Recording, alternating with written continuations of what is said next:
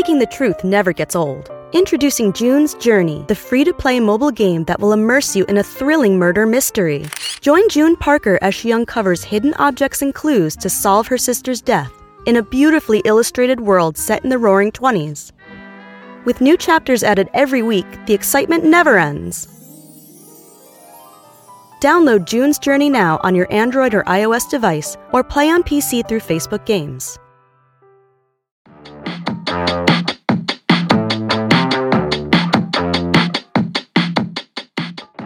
Hello, and welcome to another episode of Morgan's Pop Talks, breaking down the latest in reality TV and pop culture. Thank you so much for being here today. A lot of things to discuss. Um, it was a pretty busy week. I mean, I feel like only a few things happen, but they're pretty big. We've been seeing them all over the headlines. But of course, before we get into the pop three, you know, I have to do the top of the show word vomit, brain dump, all the things. Um, not to like make it all about me, but it is my birthday on Friday, 31. The big 3 1, no plans. And I could not be happier about that. Actually, you want to know what my plans are? As of right now, I'm going to Texas Roadhouse, baby, with the family. Ugh.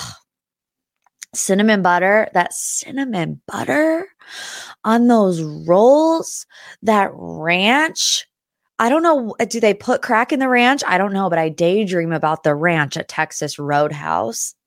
Oh, like that is the way that I'm bringing in my 31st birthday, living truly my best life with my family because I only have like, I have like three friends in real life and then I hang out with my family and that's literally it. So I'm very excited to turn 31. I feel like it's going to be a big year. I feel like, you know, a lot of us are scared to get older. And yes, true, I am. But also, life has just been getting better, you know, as I get older, which leads me to my next point. You guys, this is big news, breaking news. Dun, dun, dun, dun, dun, dun.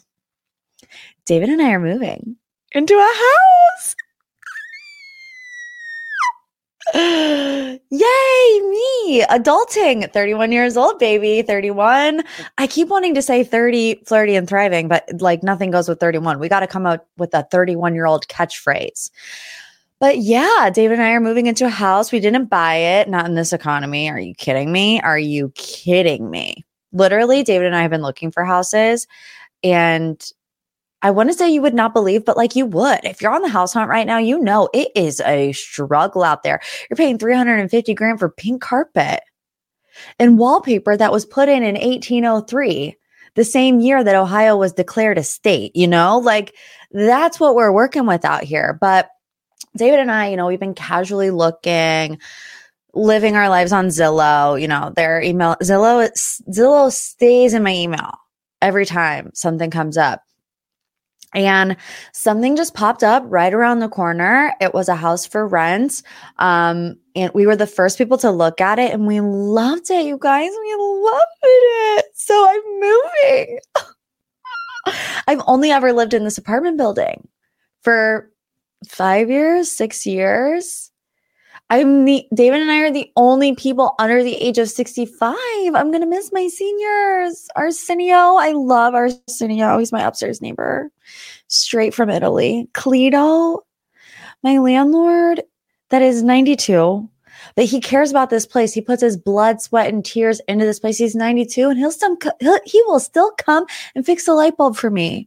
So I'm gonna miss him. I really am. They're good people. Cleto, he's got a little vegetable garden on the side of the apartment complex. He always brings me fresh tomatoes. He knocks on the door. It's like, Morgan, you want some tomatoes? I can't do his voice, but just the sweetest soul. So it's bittersweet, but you know what? We're moving on up. Our first house. So maybe I'll take you along the journey. Wow. Four minute top of the show rant. I got to get a move on. Let's talk about the pop three. These are the three biggest headlines in the reality TV and pop culture world. Let's start with the Real Housewives of Atlanta. Kind of in disarray, if you ask me.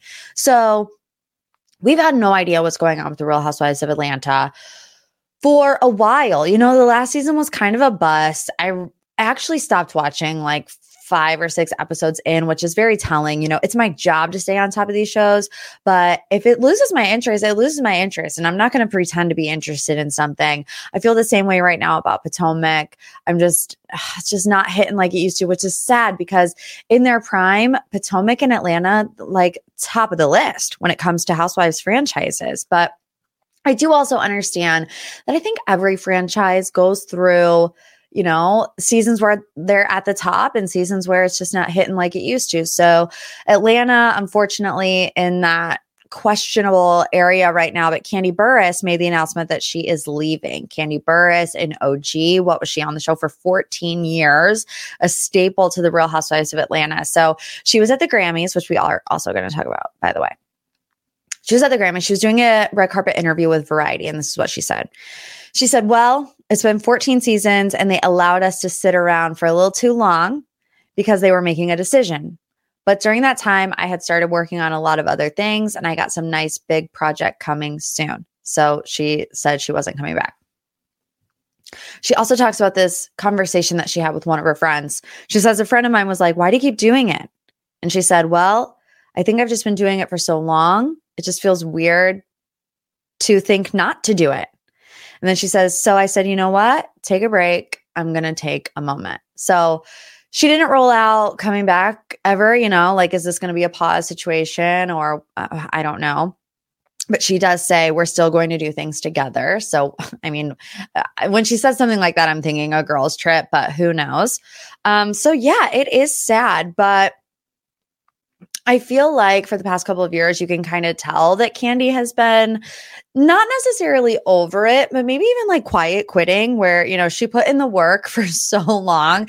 She was the main topic of conversation with some really like crazy things in the past when you think about it. And it's like, do you want to put yourself through that kind of stuff for 14 years? You know, probably not. And she doesn't need it. She's worldwide. She doesn't need it. She's worldwide. So, what are they going to do? There's this online rumor that Porsha is coming back um, and Kenya, which Kenya was already on the show, but um, I want to remind you, Porsha left the show after marrying her husband, Simon, who at that time, the last time that Porsha was on Atlanta, Simon was married to another woman on the cast. She was a friend of, I honestly can't even remember her name because I feel like she was only a friend of for one, maybe two seasons.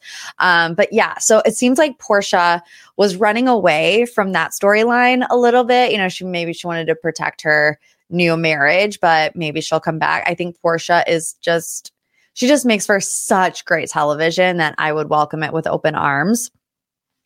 Um, Kim Zolciak, you know, people are asking that question. Is Kim Zolciak going to come back to Atlanta? Like her life right now is also in disarray. People have no idea what's going on with her and Kroy.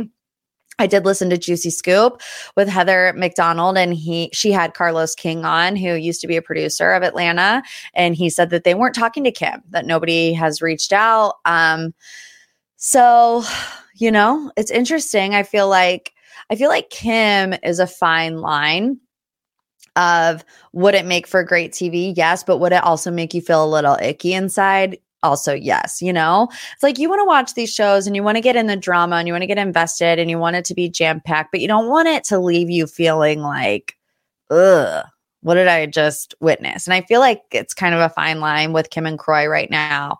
Um but yeah, you know, Andy was on his radio show saying that he was really excited about casting and that uh, when Kandi finally made the decision that she wasn't going to come back, it allowed him to put some more pieces of the puzzle together. I mean, he has to calm the panic. What is he going to come out and say? Yeah, it's a nightmare. you know, like he's never going to come out and say that. Um, Phaedra, maybe with Kandi exiting. I mean, Phaedra is killing it on the Traitors right now. She is like the most beloved person on the cast. So who knows? Maybe maybe we'll see a Phaedra come back. All right, let's move on to headline number two. The Grammys were this week. Specifically, everybody is talking about Taylor Swift. Anytime Taylor Swift shows up to an awards show, the whole entire thing is going to be about her. It doesn't matter if she really tries to or not. But there were some viral moments. Um, one that includes Celine Dion, another that include uh, includes Lana Del Rey. So we're going to get into both of them. The internet obviously has some thoughts on Taylor at the Grammys. I just want to say to my Swifties out there, it's going to be okay. Okay. You love me. You love me like a sis. Can we talk about it? Can we talk about it really on honestly and truly? Can we? All right, we're going to do it. Those two moments did make me feel pretty awkward. You know, watching at home on my couch with like pizza bagel stains on my shirt. So, like, who am I to talk, right? But the first thing that really was not uh, pleasant for me to watch was her dragging, dragging Lana Del Rey up on stage. Um, it's so hard though, you know, because it was for album of the year. Lana was nominated. Lana lost. Taylor won, right? But they're all friends. You know, Jack Antonoff was there, Lana was there. They're all besties. They're all in the clique. And Taylor's like, no, come up, come up, come. And you could tell, like, it looked like Taylor Swift was ripping her arm off, to be quite honest with you. But Lana, she clearly didn't want to go up on stage. She just lost the award, you know? So it's like, I feel like to Taylor Swift, it would be really easy for her to be sitting at the table with her besties, Lana and Jack, and album of the year goes to um, Midnights, Taylor Swift. And she stands up, she's like, oh my gosh. And, you know, they're hugging, whatever. And Taylor's like, Lana, come. You were a part of this album. You inspire me. Come, come, come. You know, you're you're so important to me. I couldn't do this without you. You know, like those types of sentiments. I can see where Taylor's brain would go to that, but like Lana didn't want to go. I felt like she was like shuffling her feet. She gets up on stage, she's standing in the back, and she looks like a sad puppy dog. I mean, truly, it made me uncomfortable. It really did. And then the Celine Dion thing, which people can I just can I just go on a sidebar for a second before we talk about Taylor Swift? I can't deal with I know it's a part of life. When we get older, and our icons from our childhood also get older and they start to deal with things that we don't necessarily want them to deal with. But I can't handle the fact that Celine Dion has stiff person syndrome and can't perform. I can't. It really, it really bothers me. That and Bruce Willis, I can't. The fact that Bruce Willis has dementia makes me so sad. Like, we're at the age, you guys, where our icons are getting older and and it's just a part of life, but it makes me so sad. So the fact that Celine Dion was even there, I was like, oh my God, a new day has come, truly. Queen Celine is there presenting an award. Nobody had any idea. You know, I just couldn't even believe it.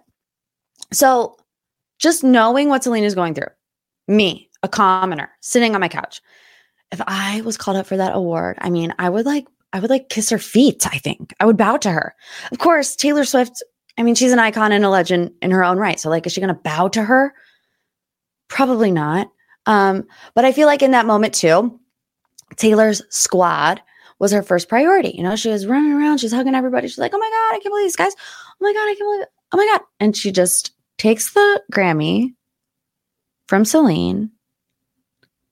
And like, it's one thing if you don't hug her right? Because we know she's got health issues. You don't know. You don't want to overstep, especially in today's day and age. But you guys, you guys, she didn't even look at her in the eyes. It's true. Roll the tapes. Roll the tapes. Watch the tapes. She doesn't even look at her in the eyes. And it just made for an uncomfortable moment. It's easy to get carried away in the moment. It is. It's your it's your 13th Grammy win. You're lucky number 13. You're getting ready to announce a new album. It's easy to get carried away, but you got to look Queen Celine in the eyes. You do. Here's what I don't like though. There seems to be two extremes when it comes to anything that Taylor Swift does. A, she can never do anything wrong. And B, everything she does is wrong. And it feels like nobody wants to acknowledge that there is an in between um, when it comes to public perception. I'm not the biggest Swifty in the world. I can very much so appreciate her talent. She makes bangers and her followers, she has a cult like following, and that takes skill to garner a following like that. But why can't people just say, yeah, it wasn't the best look that Taylor Swift didn't make eye contact with Celine Dion while she was on stage? You know, she posted a photo of her hugging Celine backstage. And it's like, it's not the end of the world. I just think it's really easy to compare to when you see Miley you know, having a moment with Mariah Carey, when you see SZA running and hugging Lizzo, there was just such a stark contrast to everything we had seen that, you know, previously in the night. And like I said, Taylor Swift just does have this cult like following. And you know what? If you're going to join a cult, like join one like that. You know, the Taylor Swift cult, it's not going to hurt anybody. Is it over the top? Is it extra? Sure some people will look at it and be like, what's wrong with you? But people probably say the same thing about me. I've rewatched Vanderpump Rules four times. For the fourth time, I just watched Jax Taylor steal sunglasses in Mexico, you know? And I don't care if people think I'm nuts for it. I am nuts, but this is how I like to live my life. So if you like to live your life being obsessed with Taylor Swift, do it. You're not going to get to the end of your life on your deathbed and think, man, I wish I would have listened to less Taylor Swift or I really wish I wouldn't have watched Jax Taylor get arrested in Mexico four times. You're just not. So enjoy your life, join the cult, but just also be able to admit when somebody does something wrong. Okay. Okay. Is that okay, Swifties? Are you mad at me? Are you mad at me? Don't be mad at me. You know, I love you. Okay. Last but certainly not least, let's talk about Britney and Justin. Britney and Justin. Yeah. 2002. No, no, it's 2024 but Britney and Justin are still fighting. Let's set the scene. The scene started way back in October. I can't remember. Britney's memoir came out in November, I believe, but there were obviously press, not leaks. I mean, she did it to promote the book. October was when we all found out about um, the abortion that Britney had when she was with Justin. Because according to her in the book, Justin said that they were too young and he didn't want to be a father. So I think, now I don't know for sure, but I think that Justin's comeback was supposed to happen earlier than now. I think it was supposed to come around this time, but this obviously sent him into a tizzy and he couldn't do it. And I'll tell you why I think that a little bit later. But so that all happened. He takes a little break, but in the back of his mind, he knows that he's making a comeback, right? So then he comes out and he releases his new song, Selfish. Britney fans go and find a Britney song that's named Selfish from 2011, and they all stream that nonstop to make sure that Justin doesn't get number one on like the iTunes chart or something. Britney then gets on her Instagram. She posts a video of Justin Timberlake and Jimmy Fallon, and she's like, I'm sorry if I offended anyone in my book. Um, I love Justin's new song, Selfish. I also love Justin Timberlake and Jimmy Fallon, right? And Olive Branch. Then Justin has a concert in New York City. He gets on stage, Cry Me River is playing in the background.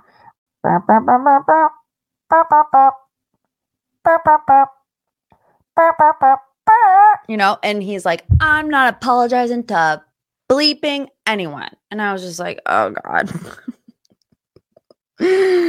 oh God, here we go. Read the room, Justin, for the love of God. Can you read the room? He didn't. He didn't. So then Britney gets on her Instagram again. And she was like, I heard someone's talking bleep in the streets. I'm not sorry. Go cry to your mom. I'll take you to court. You know, all these things. And we're like, okay. Let's take a deep breath and exhale. I'm just like, Justin, why would you do something so stupid to yourself? Honestly, honestly. So then this comes out um, via the Daily Mail, but a source tells this to the Sun. Justin is really not happy how things have gone down. He wanted his music to speak for itself, but that's clearly not happening. His comments on stage have only added fuel to the fire.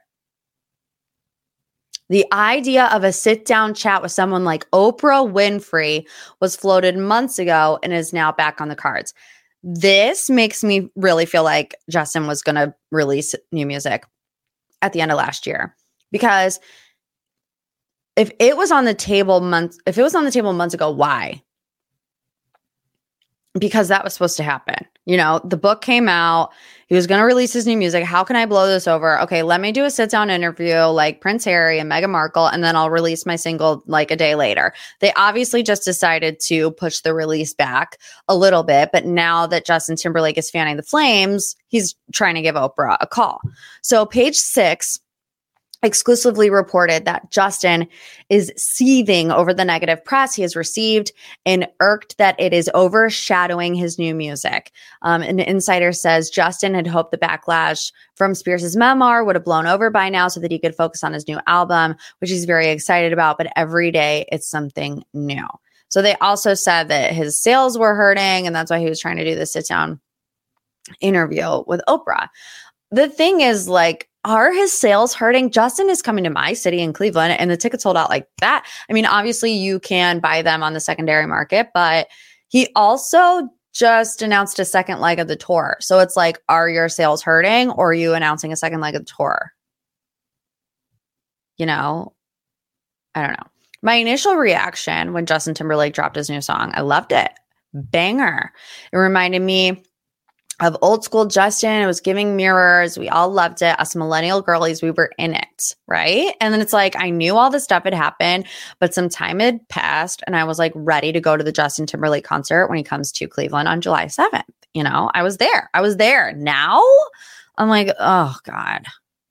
You know, like he escalated the situation by making that statement on stage. We all know that Britney has been through a lot. She still is going through a lot, and she clearly is not in a great place. Not to mention, she and Justin are in two completely different places when it comes to their career. So, what is the point of him saying something? Is it to shut online trolls up? Dude, you're in your 40s. Deal with it deal with the online trolls. People are still streaming your music, people are still buying your ticket sales. Like, deal with it. Like, what point are you trying to prove? Because you're just making yourself look like an idiot, honestly. I've talked about this a lot lately the anti cancel culture culture, which I believe Justin Timberlake is fully leaning into. It's almost like leaning into whatever people are mad at you about. Um, you know, you can't cancel me because I'm owning it, whatever. But I just think that he could have done without it. And this might sound, I don't mean this in a bad way, but in this situation, Justin Timberlake has to be, I don't even want to say like the bigger person because that's that's not what it's about. But like I said, it's clear that he and Britney are in two totally different places in life. So leave her alone. Just leave her alone. Just leave her alone. Just makes him look bad. Bad, in my opinion. Okay. Okay. Let's move on to this week's deep dive. Um, I opened up the deep dive submissions to you. A lot of you guys wanted to talk about Taylor Swift and Justin Timberlake, but we got to do a Vanderpump Rules recap. This episode, I think, was actually better than the premiere episode. The premiere episode, like we said last week, you know, we had to lay the groundwork, we had to lay the foundation of where everybody was in their relationships. Um, I think the fact that Tom wasn't in the first episode was not the best for them. I know that they wanted to make it a little bit more dramatic. But with Tom being back, I thought it definitely um, added some drama and suspense to the show. So we start, and can I just say, you know, I love Ariana. I do. I love her. She's my girl. Her room makes makes my skin crawl. Like if your room looks like Ariana, I'm sorry, but how do you live like that? How do you live like that? Boxes everywhere, clothes up to the ceiling. Like, can you see your bed? I don't understand it. I don't understand it. But we're back in the house. Tom is there. Ariana is there. Anne is there. God bless Anne. Tom's assistant, who, poor girl, has to be the mediator between two seething exes. And you have to remember, this is only like two months after Scandoval. So, like, the tension is still so high. And poor Anne is like, every five seconds, she's texting away on the phone. So sorry. You know, like, she's like crying into her phone. Ariana, Tom wants to have a birthday party. And then Ariana's like, I will call the cops. So sorry.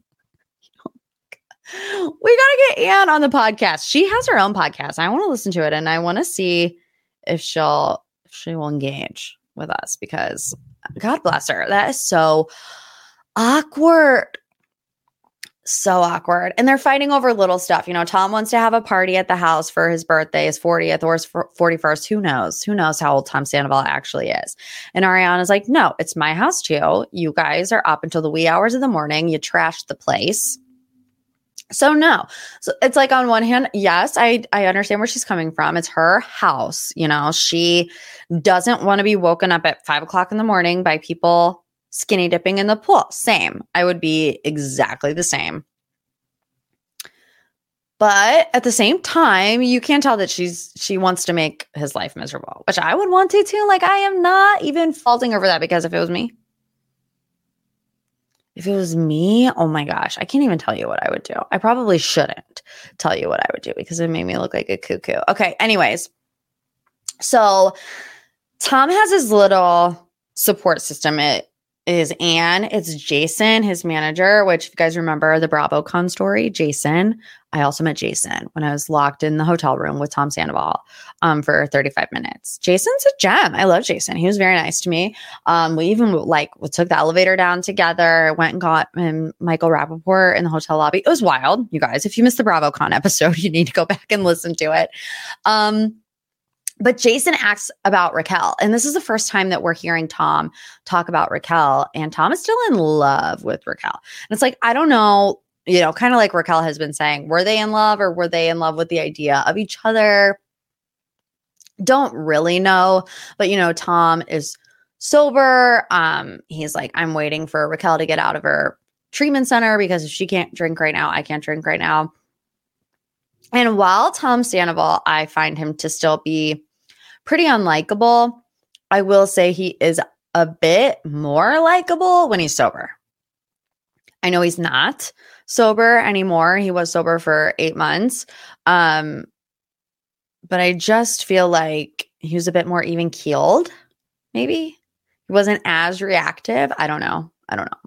Um, so then we switch to Lala and Ariana. They go and get smoothies. And Lala is starting to push back on Ariana a little bit. And I think that this is going to be a theme throughout the season of Vanderpump Rules, right? There are cracks. And I think Lala falls in this category. I think Scheana is eventually going to fall in this category where when you go through a traumatic breakup like this, if I'm Ariana, like you do want yes people around you because you need that. It's like you're heartbroken, your world has been flipped upside down, and then you have people who like want to play devil's advocate, and you're like, no, I need my girls right now to ride or die for me. I feel like Katie is that person to Ariana this season. I don't feel like Lala or Scheana are, which is kind of crazy because Scheana was her best friend for h- however long. Lala, I understand. I feel like, you know, I've said it a million times. They were never the closest friends. I also feel like this is interesting. I also feel like Lala and Scheana care the most about making a good show. I mean, we even I've talked at length about Scheana doing that last year with um, Tom Schwartz and Raquel. But I'm seeing it now with Lala, specifically last episode when she sent Raquel the voice memo. Um, you know, all of a sudden she has this change of heart. She was screaming at her, saying, "I never liked you," you know, to to hi Raquel, you know, just very different, which you can have a change of opinion. I'm not saying that, but then you go on watch what happens live. And she was like, well, I didn't know, I didn't know Rachel wasn't coming back to the show at that point. So to me, that is also ringing alarm bells that Lala's going to do what Lala has to do to make a good show, to create conflict because conflict makes a good show. So she's like, Ariana, it's his house too. Like he can have a birthday party if he wants. Like, don't you want him to whatever? And Ari's like, no, I don't want him to do anything. I don't want him to breathe in my direction. Um, so that's going to be more of a storyline, especially, you know, because we see in the trailer at the end, Lala has that comment where she says, I've never experienced someone getting cheated on. And all of a sudden she's like, God. So we're starting to see the back and forth a little bit. But she also asks about Dan. And Ariana's like, yes, we have to stay somewhere else when Dan comes in town. Um, and in a shocking revelation, Ariana says that Dan has changed her mind about potentially having children, which was very interesting because as long as we have known Ariana, we have known that she doesn't want to get married and she doesn't want to have kids. And now she's with Dan. She says, you know, being with Tom and being with Dan taught me that your partner does affect your desire to have children. I think that and maturity also, you know, changes circumstances in your life. Like it's hard to say, you know, especially for someone like Ariana. I I can remember her talking about not wanting to have children and how she just said, you know, I I wanted to accomplish so much in my life. And I want that to be my priority, you know, accomplishing all of these goals and I don't know how you know, not saying that she couldn't do it, but like, how would it look? How would she be able to accomplish what she wants to if she has children? Well, now she is. I mean, Broadway was her biggest dream and she's there. She's in it. She's Roxy Hart in Chicago. So it's like she is checking all those things off of her bucket list and she does have a good guy in Dan. So maybe that will be the next step. You know, we do see in the trailer at one point her and Tom argue, you know, she says something about uh, you know, my lawyer will deal with you about my children, you know, and she goes, she goes, my, Tom says something about like your children, you know, so planting seeds as well. Something I didn't know. Dan's 40, looks flawless. Drop the skincare routine, Dan. I thought it was like 30, like 33. Love it. I want to see more Dan. I do. I do. I got to say, I do. Okay. So then we move on to Pump. Pump is closing down. Um, and it's so funny because I didn't know that they were going to show this flashback, but I, you know, they're get, they're walking into Pump, and all I could think about was when Schwartz couldn't get through one bartending shift at Pump, and then five seconds later they were showing it like he ran out because he had a panic attack. Schwartzy. So it's sad. I've heard diff- conflicting stories when it comes to what really happened with Pump of course, Lita, Lisa Vanderpump's side of the story is that rent was going up, and you know, to make it worthwhile, they just didn't want to do it. The landlord, I think, said that like they weren't paying rent, and so th- it was like shut down. I don't know. I don't know. Pull up the records. I didn't have the time or the energy to do that today, but in my opinion, the most interesting part of the episode was this conversation between Tom Schwartz and Tom Sandoval. So they sit down at this restaurant and Schwartz is talking about how Sandoval was banned from Schwartz and Sandy's, that the business partners wanted him to take a step back because it was affecting the livelihood of everybody, you know? Sandoval, but Schwartz is like, I expected Sandoval to be proactive. I expected him to be like, okay, let's get a publicist, let's do whatever, let's do whatever. And instead, Sandoval booked it with his band touring, you know, singing about Schwartzy's mom and Rachel, you know? And he was like, dude, I had to. I had no money. I was overdrawing my account. Um, I had to tour to make some type of money because Ariana hasn't paid the bills in eight months, which fans were quick on the jump to notice that eight months, which when when did they film this? June of last year. He said eight months then. He said eight months on the Vile File. So, like, is that just the number that you would like to stick with or what? But you know what I like here, and this is the first time that we actually see this from Schwartz, is that he's not letting Sandoval steamroll the conversation. He's pushing back, you know, and Sandoval says, Are you going to stick with me or what? And Schwartz says, I'm going to do what's best for me. And I'm like, Yes, Schwartz, yes. But then I think, was this just a performative scene? Because what has been best for Schwartz? His relationship with Sandoval hasn't changed at all. I mean, we saw it a week ago on the Vile Files, where Tom Schwartz was still making excuses or or trying to talk Sandoval out of you know him putting his foot in his mouth. I saw a preview for next week where Schwartz invites everybody to Lake Tahoe, and and everybody, right? They're they're all talking about how, why are you Im- inviting Tom Sandoval? And Lala says something something along the lines of you're going to look back one day and you're going to wish that you had changed your relationship with Tom Sandoval in this moment because he's going to drag you down at some point in life. He's going to drag you down. It's history repeats itself, right? And I don't think she's necessarily wrong. I mean, I don't know. Schwartz is so loyal to Tom. It's crazy. It's crazy how much more loyal Tom Schwartz is to Tom Sandoval than he was to his wife. Like that is so crazy.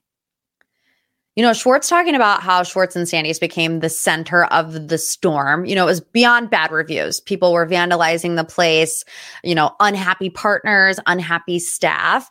It all makes sense now about the intro package the Toms are at Tom Tom and not Schwartz and Sandy's. We all thought that was kind of weird, right? We get this new intro. The girls are in something about her, their business. The drone flies over to the boys and they're at Tom Tom. And we're like, why aren't they at Schwartz and Sandy's? That's kind of weird.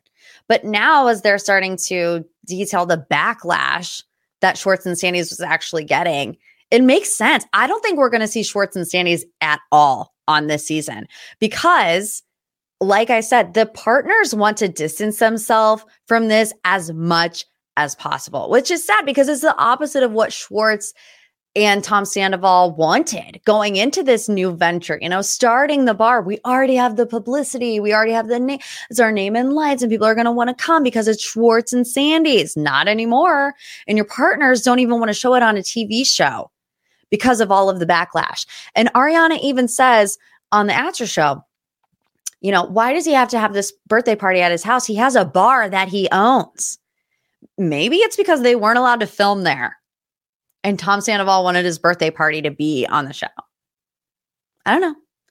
Just a thought. We're introduced to Tori this episode, which she's going to be involved in a love triangle with Katie Maloney and Tom Schwartz. She's ending up being Summer Moon's nanny at first, which is an interesting way to introduce her to the group. But Scheana and Brock have this little spat in front of everyone um, where they're talking about um, Scheana not being able to handle day to day activities. You know, how she said she has OCD and anxiety and depression.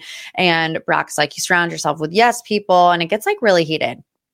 I was really surprised by that um, little argument in the moment. A, I mean, you don't really want to go down on this thought spiral, but you know, we, have seen a lot uh, of speculation about Brock's past.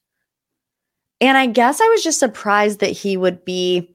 I mean, he wasn't like a Tasmanian devil, like, don't get me wrong, but he was very, um, and I don't want to say aggressive either. I guess like headstrong in his argument. He was like not backing down at all. And it did sound like, I don't know. I don't know the terminology that I want to use. You guys are, you guys get what I'm saying, but like I found it interesting that Brock, for everything that he's had to like combat about his past, that he would be that confident to handle that situation like that, I guess we could say, or that conversation. But, anyways, then we get to um James and Allie and Tom, and Tom Sandoval inviting James and Allie to his birthday party. And they actually go, which I'm glad. You know, James also taking one for the team. Want to make sure that this is a good season of Vanderpump Rules. Go to the birthday party. Pee in the bushes on the way out, but go to the birthday party. And James really wants an apology for the betrayal, right? He says, you know, I saw Tom Sandoval. He says this in the after show. I saw Tom two days before the scandal broke and he acted like nothing, nothing happened. Everything was good. Everything was good as gold, as Scheana Shay would say. And, you know, he goes into this party hoping that he'll be able to finally have a conversation with Tom and that Tom will say, Look, dude, I'm sorry for betraying you. But that doesn't happen at all. In fact, the opposite happens. You know, they walk in, it's really awkward. James is like, Who are these people? Which it was kind of sad, right? Because it was like everybody that was on Tom, everyone that was at Tom's birthday party was like people that he worked with, like the sound tech, his manager, his backup singer, his vocal coach, you know, like it was kind of sad. But then they sit down for the first time and Tom Sandoval apologizes for not reaching out. And James says, You don't want to apologize for betraying me? And he goes, Betraying you, you know? And he's like, It's a yes or no, dude. There's no need to f- deflect. And that's exactly what he does. He goes, Well, 10 years ago, when you started getting with Kristen, and James was like, Dude, You've got to be kidding me. We're going to talk about something that happened 10 years ago. Really? Is that really what we're about to do? And it is. And it's classic Tom Sandoval. It's all about deflection. Always. He can never, ever just say, I'm sorry that I hurt you. Period. End of sentence. No, it's there's always a but. There's always an if. There's always some type of dependent clause. I don't even know if that's the right terminology. What is that like fifth grade English? I don't know. He can't. And that is his down that is his biggest downfall. Is that he can't do it. He cannot take any accountability without also pointing the finger at somebody else. And I think part of it is a defense mechanism for how much heat he's getting. He's like, I don't understand why I'm getting this much heat when James was with Kristen 10 years ago, you know? Um, but it's not the time or place to bring that up. People have their own opinions about what happened between James and Kristen 10 years ago. That's not what's going on right now. So he walks out, he pees in the bushes. And can we just say, Allie, girl's girl, the fact that she stays in the car, I love her. I love her. I feel like she's still normal enough, you know, like she she hasn't really let the fame get to her head that much because it, it would be very easy for like somebody who's new into the Vanderpump Rules scene to like be dating James Kennedy and be like, "Oh, I want to get screen time. I'm going in." Like, I'm going in to Tom Stan. Are you kidding me? But she's like, no, I don't have a relationship with Tom Sandoval. I have a friendship with Ariana. I, I don't feel the need to garner a relationship with Tom Sandoval for screen time. So, Allie is a real one. Like I said, the um, episode ends with James peeing in the bushes and it says to be continued. Did we need it to be continued? Like dramatic. Like, what do you think he's going to go back and pee in the pool? Like, not everything needs to be a t- to be continued, but I guess that's just what they wanted. But Vanderpump Rules uh, smash ratings, you guys. I think it, I think I saw 3.2 million viewers. So people are still eating it up. The premiere episode, people are still eating it up. As are we. As are we. So there you go. Thanks for tuning in this week to MPT. If it's Friday, wish me happy birthday. Okay. In the DMs. If not, Extra Pop comes out on Friday. Pop of Batch. I haven't even been able to sit down and watch The Bachelor yet this week. I heard it's wild between Maria and Sydney. So I'm excited to dive into that. If not, we'll see you back next week for another episode of MPT. Leave a review on my birthday. Leave a freaking review, okay? I know how many people listen to this podcast. I know how many reviews I have. They're not equal. They're not equal. So leave a review. Five stars. I love you like a sis. If not, I'll see you next week. Bye, guys. A Hurrdat Media Production.